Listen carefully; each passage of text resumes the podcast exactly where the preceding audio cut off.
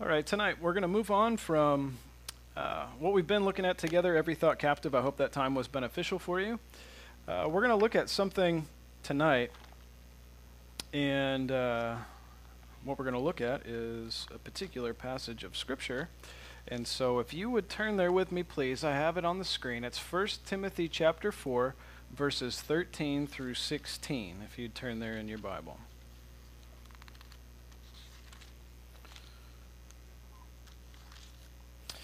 Now, while we're going to focus our attention on 13 through 16, I'd actually like to start reading at the beginning of chapter 4. Okay?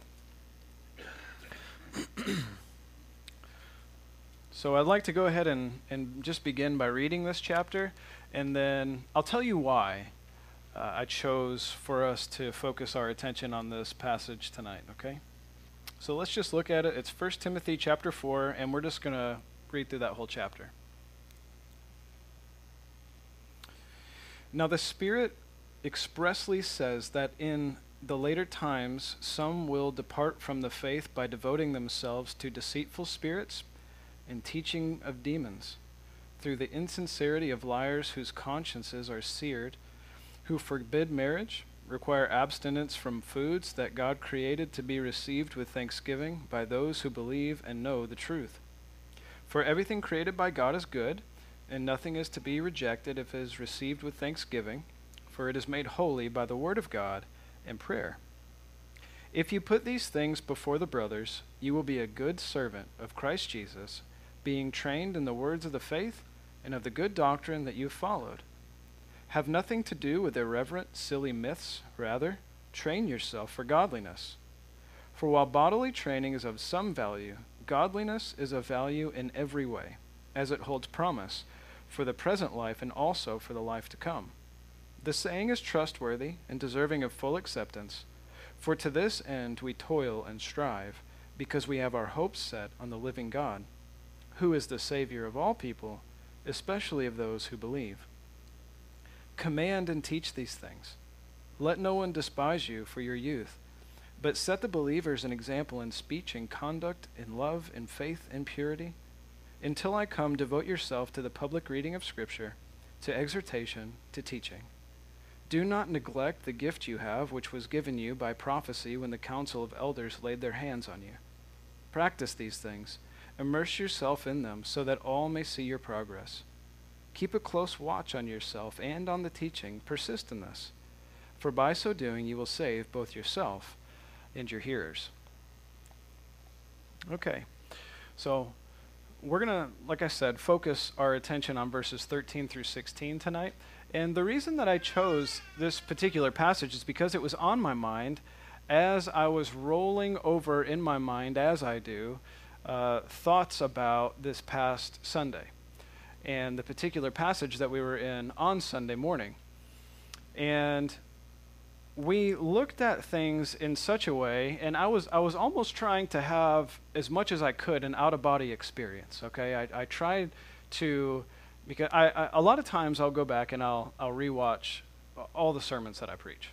Okay, and uh, I was doing this on Monday, and I was trying to just kind of pull myself back from it, and I was just listening to it, and uh, I was just thinking as I was as I was listening to it that both for me and I think for many others, what we're actually doing on Sunday mornings is really weird. It's really strange. It's a foreign concept. It's a foreign concept to me. Um, that we would take our time to press ourselves so deeply and intricately into what the scriptures are saying for a particular reason and to take them so seriously.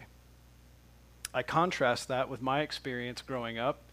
Um, I didn't necessarily grow up in church, however, I was in church at times as a child and in particular as I was a teenager.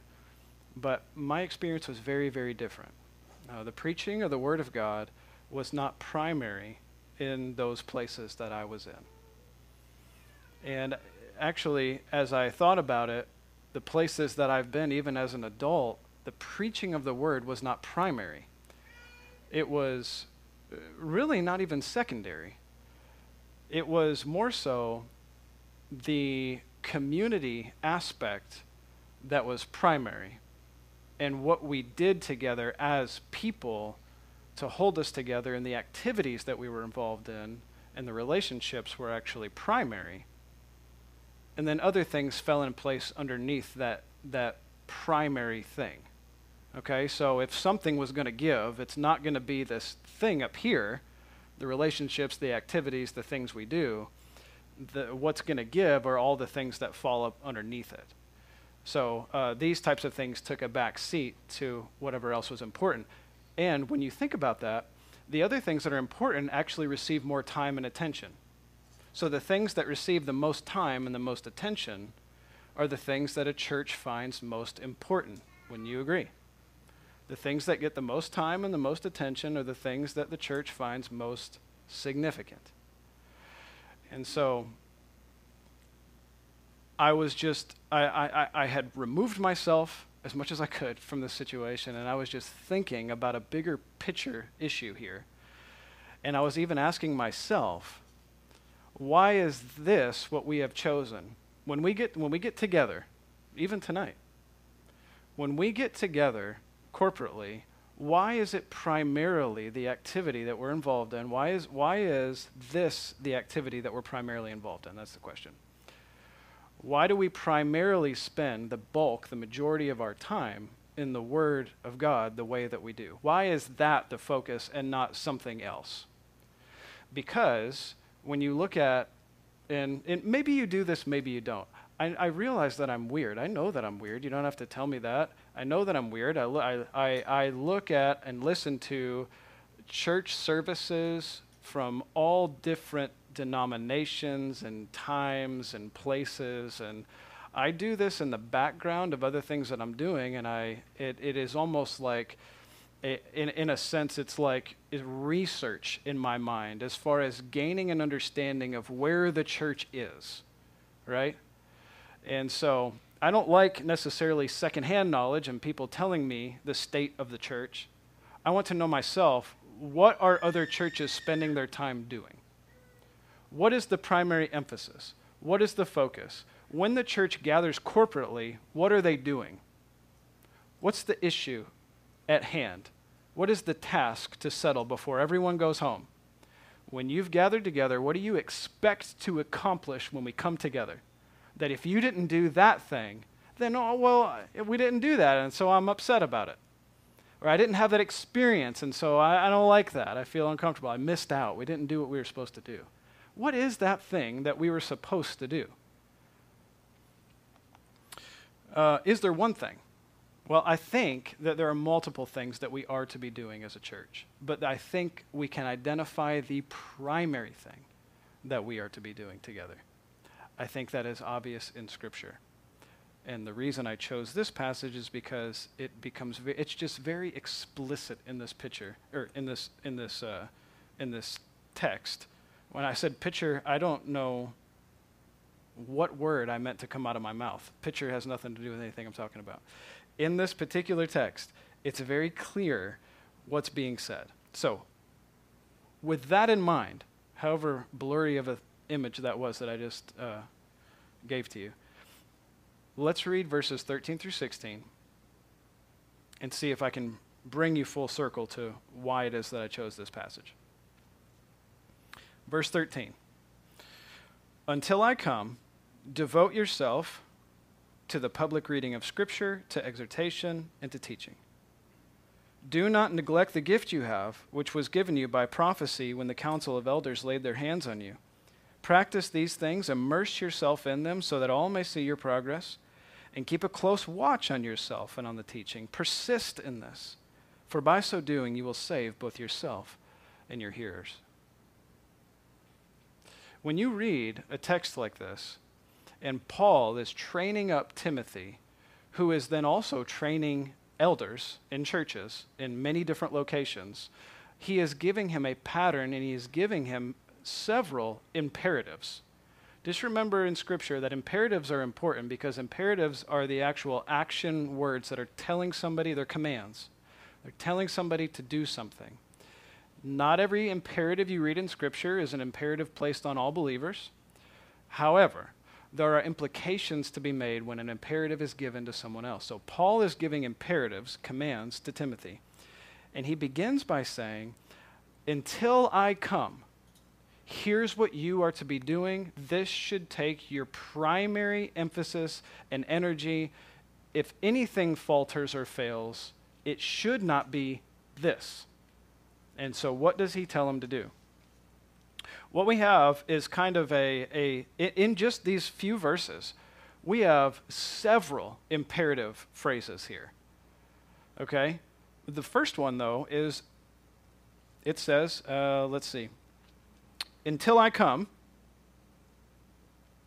that is, from now until I come, and every time in between, here's what you're to be doing devote yourself to the public reading of Scripture. Okay, he starts by saying, devote yourself. Devote yourself. This is the first imperative. This means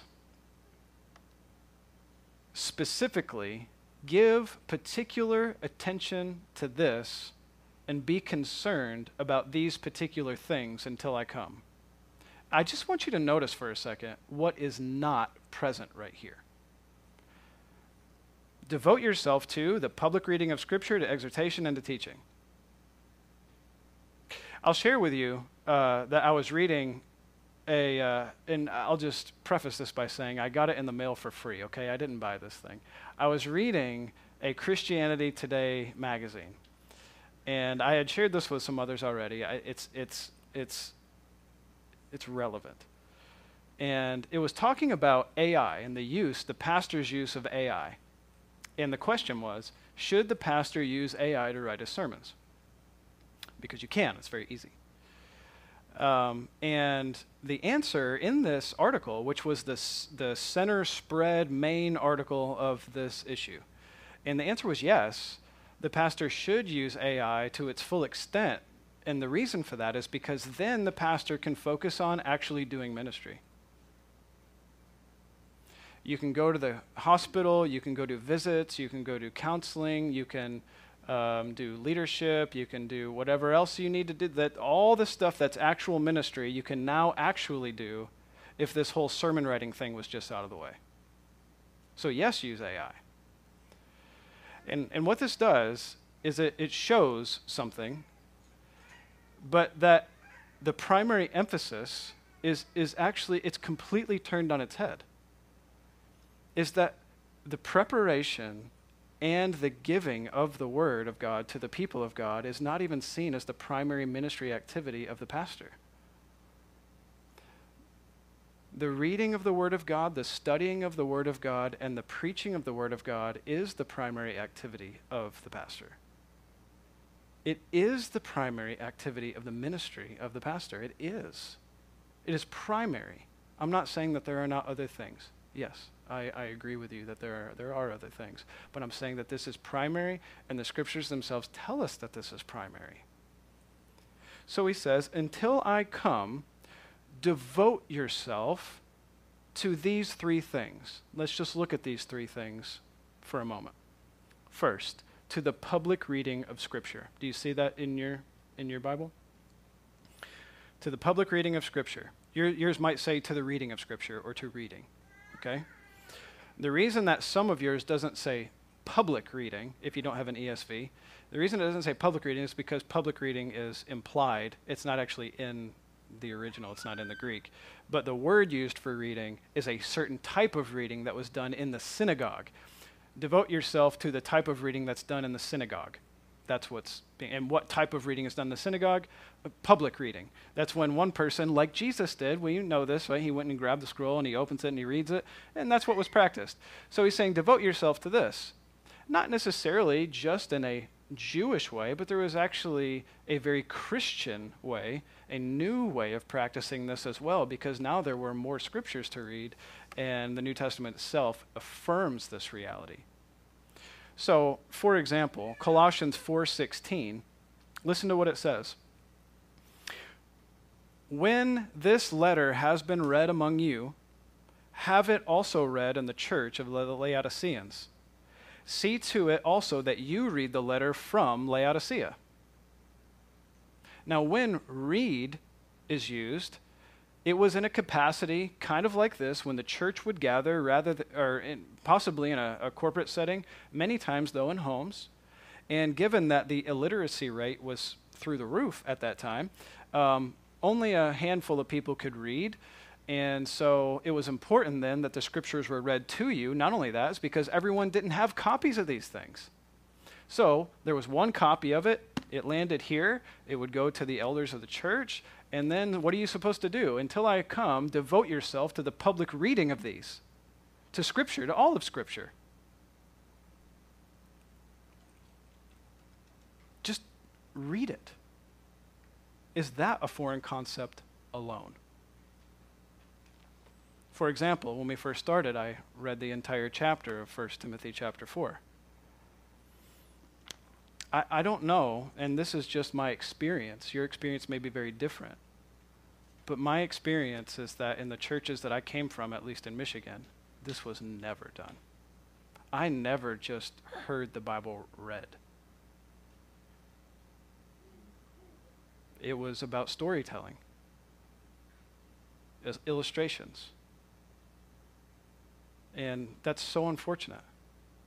Now, you might say, but we all have Bibles at home. Uh, you know what? That's true. Uh, I was not really encouraged to read my Bible, but I had one. I hope that here, at least, you feel encouraged to read your Bible, such as the New Testament in 90 days, which we're getting near the end of, by the way this is important for us to read the Bible. The church needs to have biblical literacy. Do you think, generally speaking, that the church at large is biblically literate? You talk about Bible stories, concepts, theological concepts, issues from Scripture, and someone says, Oh, yeah, mm-hmm. let's have that conversation. Let's talk about that. I know exactly what, what you're talking about. Because we're just literate in what the scriptures have to say. I believe that there is a very high, very high illiteracy rate of scripture among many people who call themselves Christians. They just simply don't know what the Bible says. There is a personal responsibility on that. In that sphere, you are accountable, but there is a corporate responsibility on that as well, is that the church also has a role to play. Your church needs to be making you biblically literate, right? And I hope that's happening here, that we're realizing what Scripture has to say. We're becoming biblically literate. I, did just have another one to, to back up what I'm saying here. 1 Thessalonians 5.27. I put you under oath before the Lord to have this letter read to all the, br- the brothers. Why? Because the reading of Scripture is important the giving of the Word of God to the people of God is important.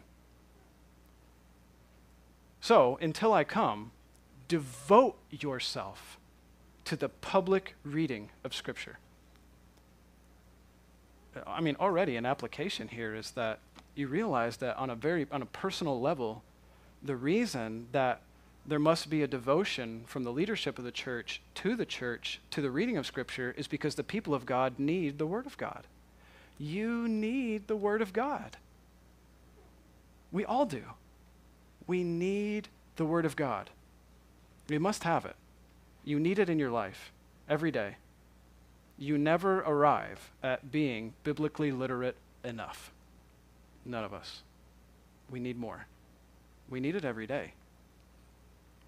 So, okay. So, what else should Timothy then be devoting himself to? as he's waiting on Paul.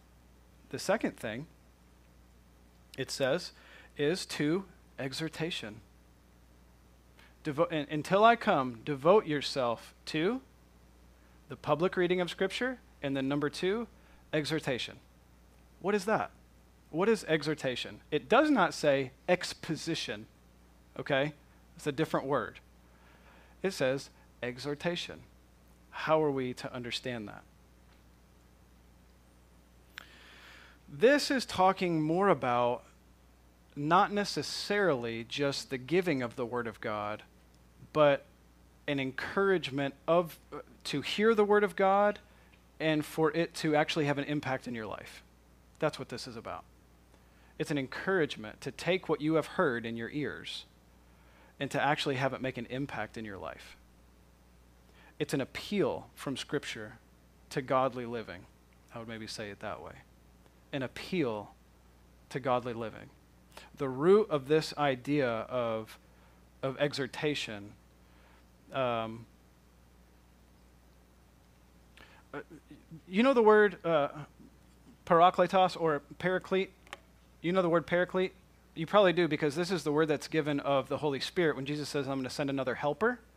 That's the word paraclete, parakletos. And this is the root of the idea of, of exhortation. It's actually help, encouragement. That's the idea. And so he says, Until I come, devote yourself not only to the public reading of Scripture, but also to exhortation, to calling people and encouraging them and comforting them and helping them with the Word. It has to do with taking that Word and bringing it into your own life. A couple of passages here on that. 1 Corinthians 1.10. I, I brought that up because we just recently were reading that together on Sunday morning.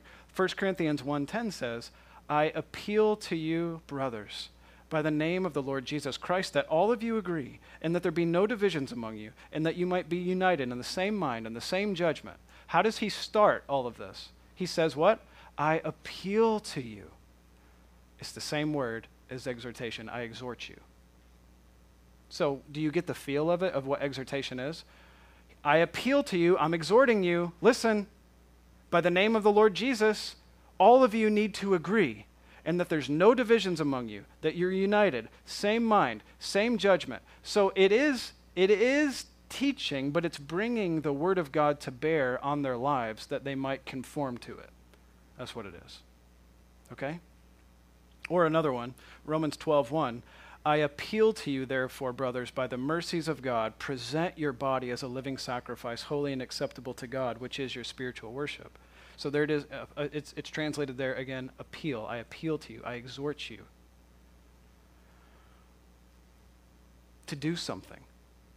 That, that's what exhortation is. I'm asking you to do something here. You got the idea? So until I come, devote yourself to the public reading of Scripture and then also to exhortation. To not let the, the, the public reading of Scripture fall on deaf ears. Don't let them just hear it, but call them to do it. And we need that, don't we? 1 Thessalonians 2 11 through 13 is another good one, and we'll move on to the third thing. 1 Thessalonians 2 11 through 13. For you know how, like a father with his children, we exhorted each one of you and encouraged you and charged you to walk in a manner worthy of God, who calls you to his own kingdom and glory and we also thank God constantly for this that when you receive the word of God, which you heard from us, you accepted it, not only as the word of men, but as what it really is, the word of God, which is at work in you believers. Okay, so there it is there. Like a father with his children, we exhorted each one of you and encouraged you and charged you to walk in a manner worthy of God. So there it is, a call to action. You take the truth of the word of God that they have heard, and now you're calling them to live by it. That's exhortation. So, where are we then primarily hearing the Word of God read and then an exhortation to live according to it? A picture is coming through here, right? Third thing. It says, "Do not neglect the gift you uh, excuse me, excuse me, until I come, devote yourself to the public reading of scripture, to exhortation, and then the final thing, teaching." Teaching.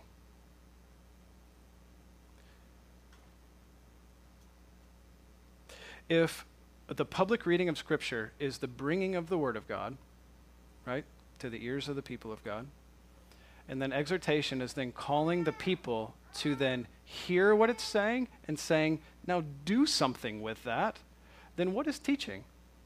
What missing component do we have here? This more so, if I could, if I could maybe use different words here, I would call this first concept, the public reading of Scripture, okay, biblical literacy, And then exhortation would be personal maturity, right? And then teaching would be theological fidelity or having, uh, having a growth in your understanding of theology, that you don't remain simplistic, but that it grows and you start to understand things in a very more narrow way, not narrow in a bad way, narrow in a good way. Okay? So almost think about it as use a camera, uh, all of you have, okay? You take the camera up and you see the thing, uh, there's already something going on here, and you can take a picture. Uh, it looks good. Well, it looks good except that it's blurry. You can kind of tell what it is, but it's not super clear. And so the teaching of the Word of God and theological fidelity is almost like taking that lens and bringing things into focus so you see them more clearly. That's what's happening right? You're not meant to live with this big blurry image of, yeah, there's a God out there somewhere, the big guy upstairs. That's a very blurry image of who God is. Wouldn't you all agree? So we need to tune that thing in and say, now more, oh, now I see it. I see it very clearly, and because I see it, I can now explain it, and my heart understands it as well. And the better I understand it, guess what? The more sense the reading of Scripture makes to me, and the more sense that the exhortation makes to me because I actually understand what's being said. So all three components must be there. So, for example, you could have a reading of Scripture and exhortation and teaching, but all on kindergarten level. Right? And we'd be doing that. But there must be growth. Right? We can't stay teaching at a particular level. That's not the idea. The idea is that there might be progress. And how do we get progress?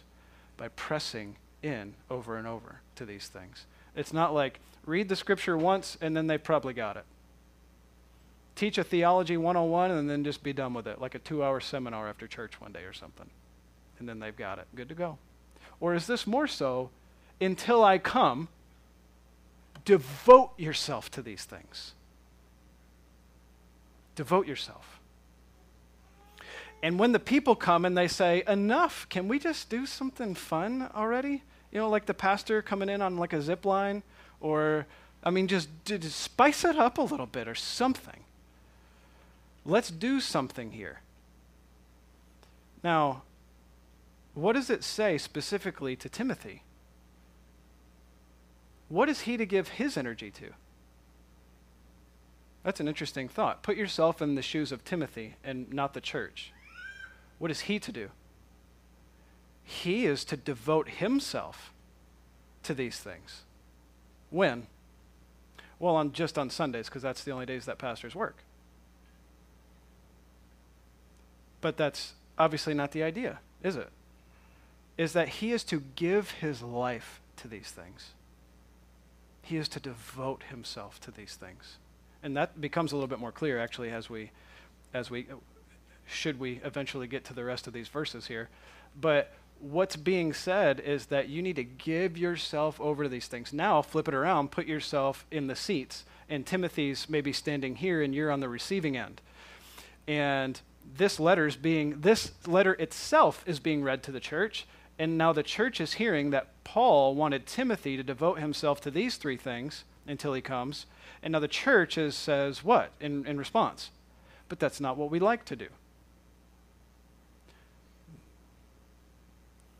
Paul didn't say, take a survey and see what the church wants to do, and whatever they want to do, just do that.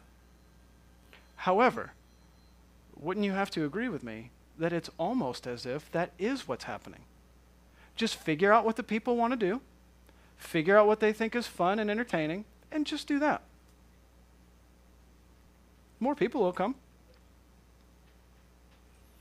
But that's, that's, that's not the point. That's completely not the point. We're not free to decide these things. Okay? Just as Timothy wasn't. Was Timothy free to just decide how to spend his time? He wasn't. He was told what to do. So we should give ourselves to these things as well. That we should devote ourselves to these things as the elders of the church devote themselves to it. The church's response to that should be Thank you for devoting yourself to what the scriptures told you to devote yourself to and not these other things. Thank you for making the primary things primary. That should be the response. Verse 14. Oh, I didn't even read my extra verses on that one, did I? Teaching. Okay, well, we don't, let, us just go to 2 Timothy chapter 3, just a few verses right there. So we were looking at the three things. Until I come, devote yourself to the public reading of Scripture, to exhortation, and to teaching. And we're talking about that teaching element. And just to supplement that idea, 2 Timothy 3, beginning in verse 13. Listen to what it says. Well, evil uh, people and impostors go on from bad to worse, deceiving and being deceived. But as for you, Timothy, continue in what you have learned and what you have firmly believed, knowing from who you learned it, and how from childhood you've been acquainted with the sacred writings which are, to, which are able to make you wise for salvation through faith in Christ Jesus. All scripture is breathed out by God and profitable for teaching, for reproof, for correction, and training in righteousness, that the man of God may be complete, equipped for every good work. I charge you in the presence of God and of Christ Jesus, who is to judge the living and the dead by his appearing in his kingdom. I've read this before, we've talked about it, but what an incredible charge and weight Paul just laid on Timothy's lap. Listen to that. I charge you in the presence of God and of Christ Jesus, who is to judge the living and the dead by his appearing in his kingdom. That's a lot of weight you just brought right there, Paul.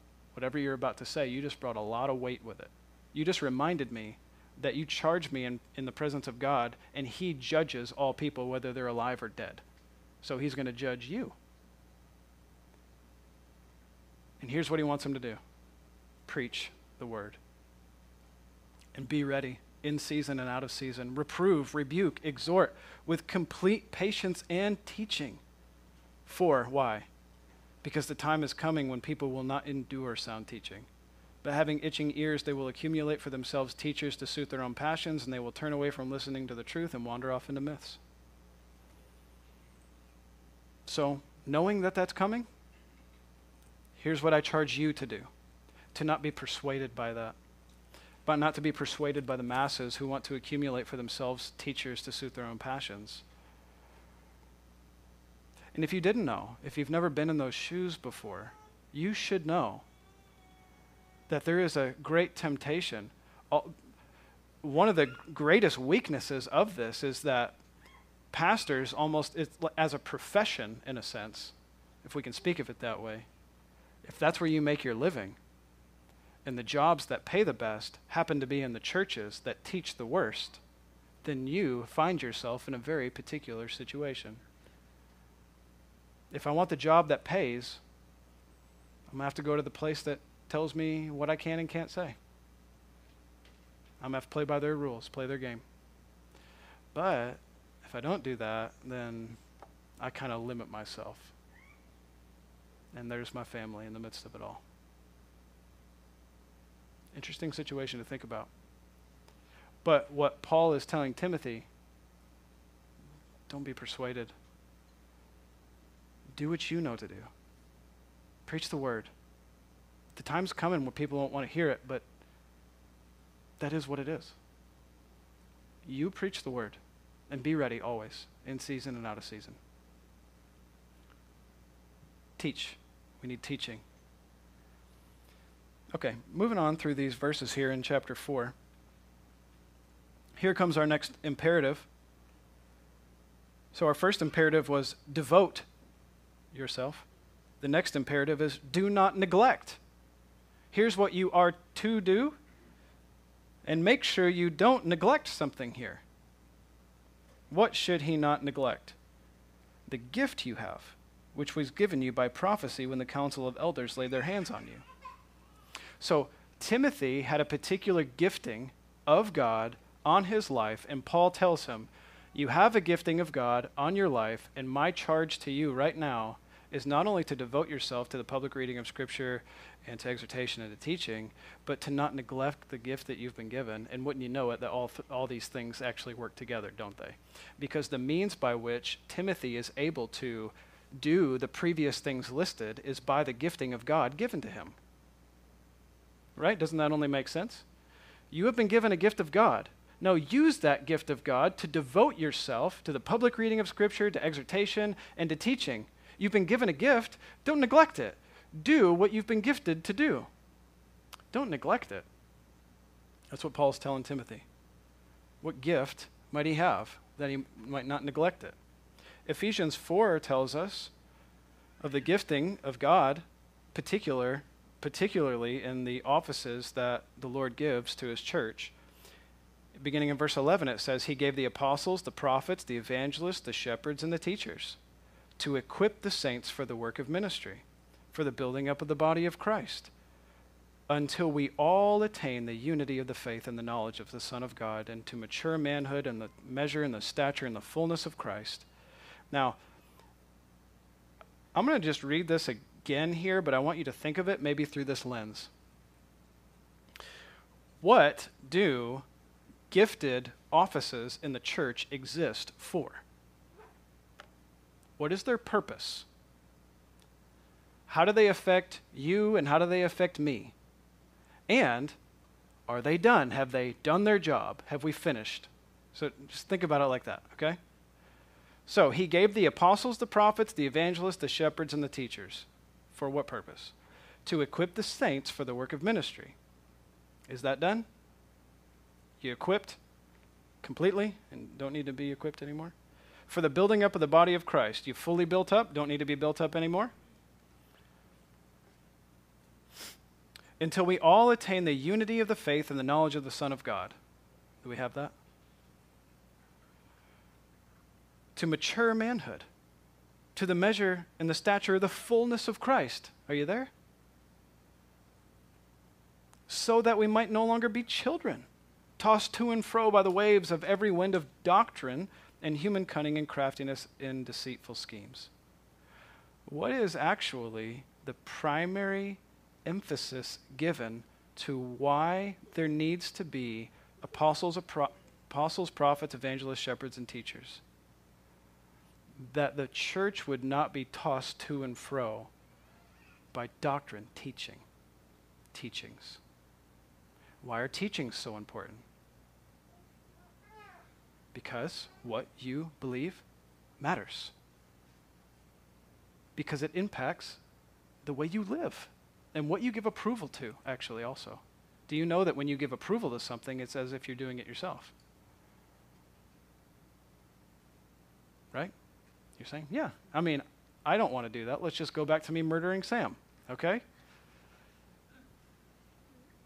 If you say, if, if I tell you, I just, I have it as my heart's desire to murder Sam, and I wake up every day thinking about it, number one, is that desire evil, even though I haven't acted on it? And the answer? Yes. But then you say to me, I mean, I mean, I wouldn't do it, but I mean, I don't. I mean, I don't care if you do. I wouldn't do it, but go ahead. Are you free from any kind of blame in this situation? Even if I don't actually do it, but you gave approval to me to do it. Is that okay? No. So then, what if I didn't know that murdering was wrong? Out of my lack of knowledge, I gave approval to something. Oh, well, there we go. Exactly. Now we do it, apply that on a, a thing that we're, we know. It's pretty black and white. But what about all these other things in life that we give hearty approval to, but we don't understand what we're giving approval to, or maybe we do, and we just we, we don't we don't properly have the understanding that we need to have at all times in all situations. None of us. But the issue is doctrine impacts the way we live, doesn't it? What you believe impacts the way you live. So you need to be careful about what you believe, and it's not okay to just not know what you believe. Do you think we live in the midst of a culture? I'm just saying, like in, in the American culture, 2023, that it's a culture that says, you know, be informed, know what you know, be passionate and convicted about what you know.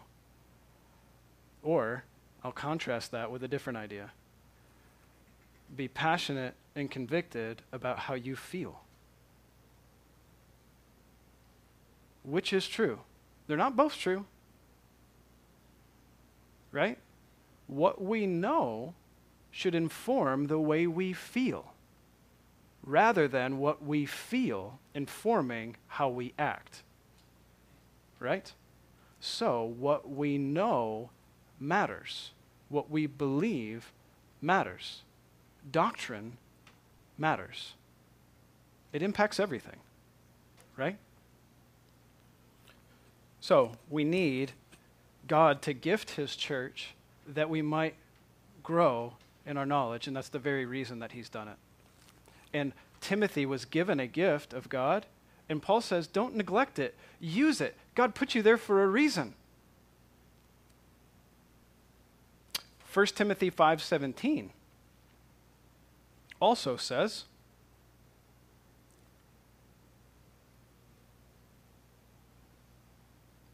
Let the elders who rule well be considered worthy of double honor, especially those who labor in preaching and teaching. Why might that be? Why is that held in high esteem? Well, I think going through this the way we have, uh, it becomes clear, doesn't it? It's because that's very important. That is primary for the church. The church needs that.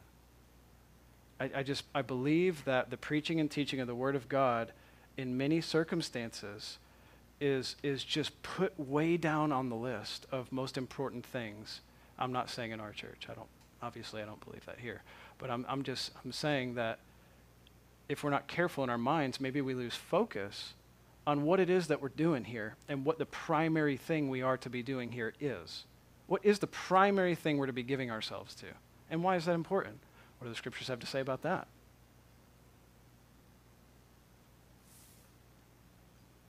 About this idea of Timothy neglecting his gift, by the way, 2 Timothy 1 6 through 7, it says, For this reason I remind you, fan into flame the gift of God, which is in you through the laying on of my hands. For God gave us a spirit uh, not of fear, but of power, love, and self control. Fan into flame the gift of God which is in you. You ever put that together before? God gave Timothy a gift, and Paul says two things. One, don't neglect it, and two, fan it into flame. What? I thought the gift of God was the gift of God, and it just is what it is. Well, that seems to not be the case. It seems to be that God gifts and that gift is to not be neglected, and that gift is to be fanned into flame. So there is an element there that there is a personal responsibility to take the gifting of God and to actually do something with it, to lean into it, to give yourself over to the gifting of God. All right. He also says, do not neglect the gift you have, which was given to you by the prophecy of the councils and the elders and the laying of their hands. Number uh, verse 15. Practice these things. Immerse yourself in them, so that all may see your progress. Practice these things. Immerse yourself in them. This is that idea, isn't it? Of Timothy fanning into flame the gift of God. Practice these things. What things? These things. Right. What things are those? The things that we just talked about. You know, uh, by the way, this practice means to um,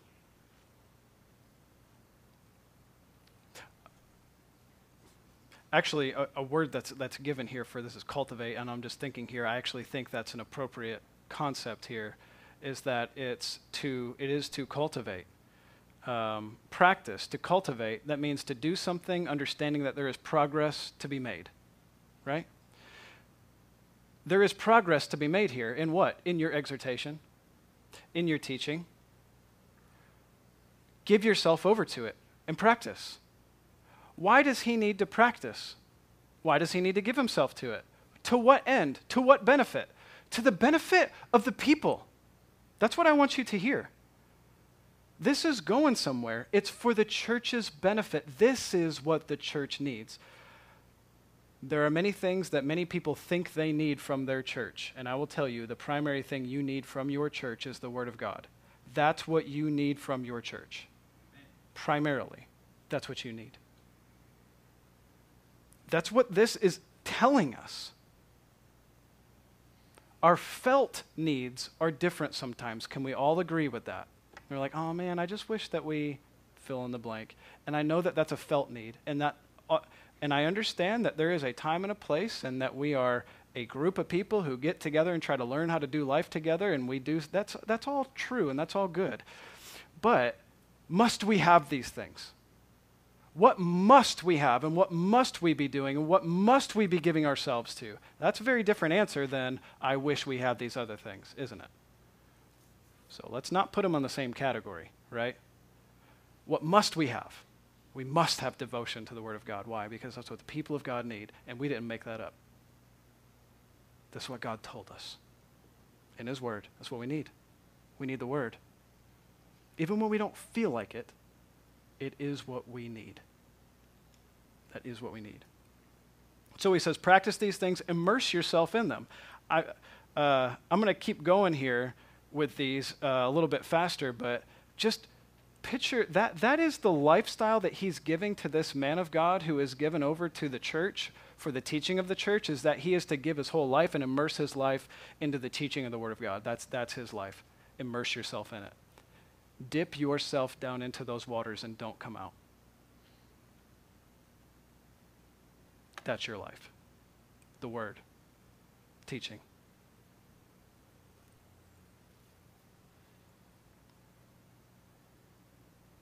So, for the church to do what they need to do in order for this person to be able to immerse themselves into that, would you say that's a good thing?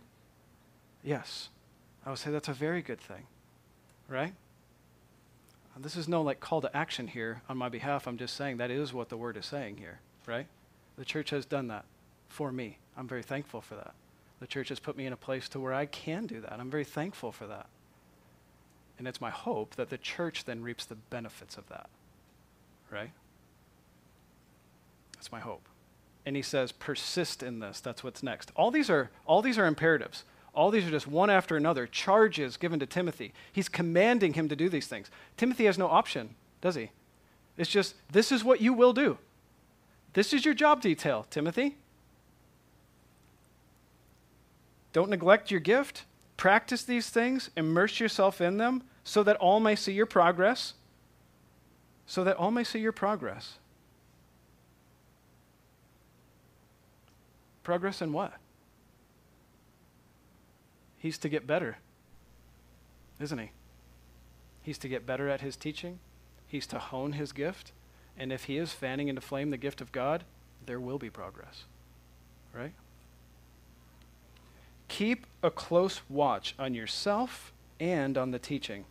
Okay. Keep a close watch on yourself and on the teaching. And I just find it very interesting uh, right here because this is essentially another way of talking about the qualifications for, for an elder yourself and your teaching. Keep a close watch on yourself. That is all the present tense character qualifications for an elder. And then you have on the teaching. And what is that defining factor of an elder that he must be able to teach? and not only teach whatever, like I can teach math. Does that make me qualified for, as an elder? Well, that's not what we're talking about. Not that kind of teaching. Um, but he must be able to be sound in the faith and give instruction and rebuke those who contradict it. That's what it says. And so there it is. Keep a close watch on these two things. What is it? Yourself, your character, and your teaching. Keep a close watch on these things. See, it's not just about what someone can say, is it? It's not just about how good they are at theology or about how skilled they are as an orator.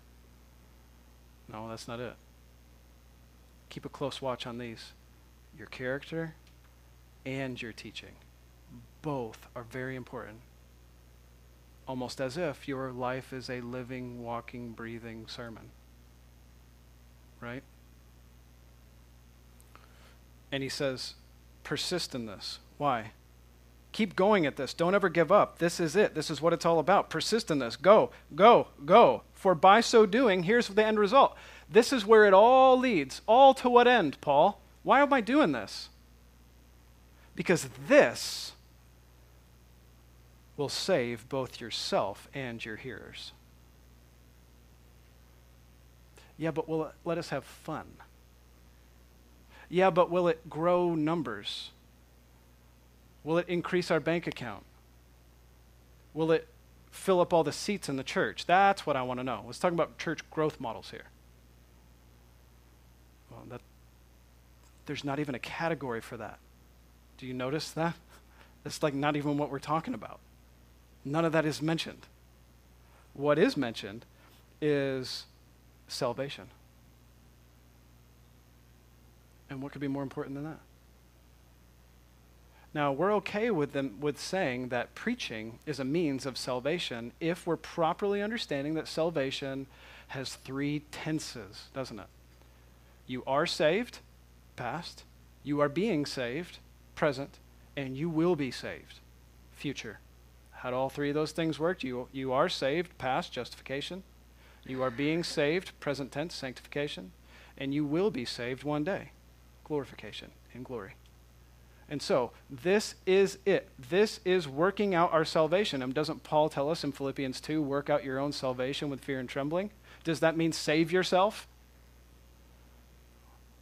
No. But there is a personal responsibility here, isn't there?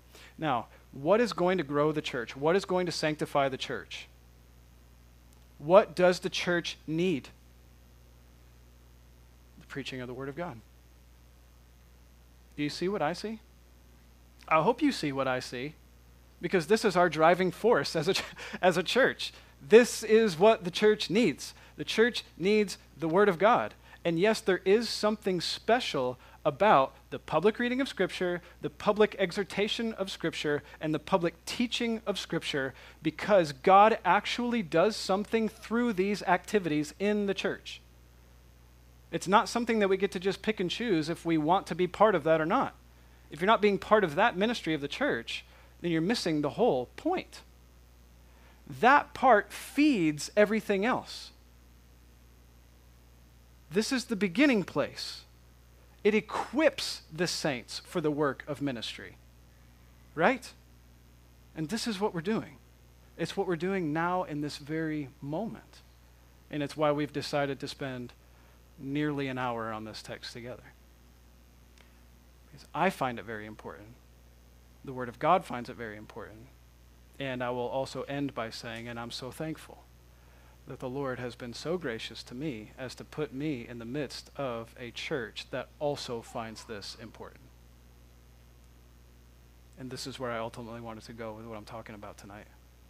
Taking what we talked about on Sunday morning, a difficult passage of Scripture that I've personally never heard preached before.